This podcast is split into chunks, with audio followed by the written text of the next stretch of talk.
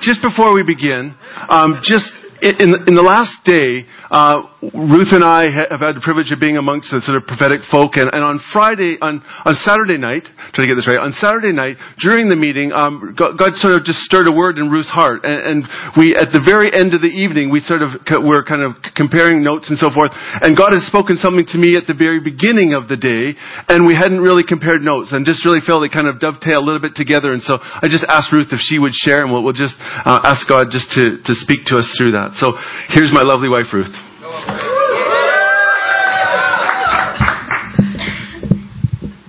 This is a word of encouragement that um, God gave me last night. I was pondering on the name Revelation Church, and it suddenly struck me because we're, we were in a prophetic sort of gathering last night. I went, oh, light bulb, revelation, oh, reveal. And then God just sort of did a little bit of a download. So this is what God said to me. Revelation Church, just like the name says, God wants to reveal things to, to you in fresh ways, to see and hear things differently, and to demonstrate things differently. How you reach out to the community around you, church wise, work wise, neighbour wise, school, college wise, will have impact. You are a welcoming, friendly group made up of different backgrounds. A tapestry of beautiful and colourful cloth woven together a patchwork made up of different blocks, people, to make a unique looking piece of work, a uh, tapestry. Your uniqueness is, drawing, is your drawing point. Your ability to love and welcome all different people groups is your drawing point. Don't be afraid to reach out to those people groups others want to avoid, i.e., Muslims and other religious groups. You are in a unique position to demonstrate Christian love. This will not be easy, but this will not, this will not destroy you. It will strengthen you. You will literally stare the devil in the face and laugh at him. He fears you and the God you boldly, courageously serve. He will wage war, but he will not win. Your tapestry, your patchwork will grow and grow and grow and grow and grow and grow and grow. It will grow God kept saying that so many times. I'm thinking, how many grows will there be? Keep growing, God. it will grow. Link arms with other churches in the area. Be a united front.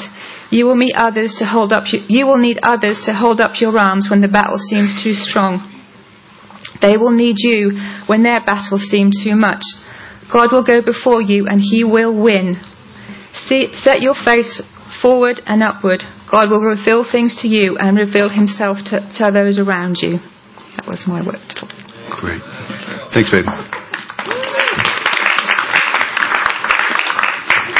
I felt that that um, when God sort of stirred my heart, I felt like I saw a picture of a fishing net and the fishing net was of a certain size and dimension. And I felt like there was sort of a, an order, like a placing an order from heaven. There was an order from heaven for a larger net. And I felt like even God just wants to speak. That represents an expansion for you as a church. But I believe it also speaks of an expansion of evangelism amongst you. I believe God's going to raise up and stir amongst you a real evangelistic heart and a real evangelistic expression. And I felt like what God stirred in my heart was that, um, that you have, you each have a part to play. What I saw around this net was hands that were holding the net, and as it was being thrown, it was all joining together. Some of you, I believe, have a heart, have um, your part to play for building the net. I actually believe that God wants to release resources through you, through your work, through your through your uh, opportunities to gather. I believe there's some people here that are going to unlock resources that they themselves would say, I don't necessarily have lots of resources myself, but you have connections to unlock unlock resources that are going to help for, for reaching the communities. Also felt there'll be some that were going to be holding the net. I believe there's just in even the gospel communities a new evangelism emphasis, a new opportunity to be able to draw in people. And I even just sort of had a, a unique picture about when, when Peter, when Jesus, after his resurrection, was on the side of the, of the shore, and Peter dived in towards Jesus. And so he pursued Jesus and, and sort of focused on Jesus, and there were still trying to bring the nets in. And Jesus actually turned his focus towards the nets and said, go back and bring it. And I just even believe that even as you're pursuing Jesus, that he's going to cause there to be a real focus towards the hearts of the lost, even in your own communities and so forth. So I believe there's going to be catching of fish, but also unique ability for cleaning of fish, that some of you are going to play a part in discipling and mentoring and encouraging. But I also had a quick picture as well, and that is of a shepherd. Now we know Jesus is the shepherd and we are his sheep.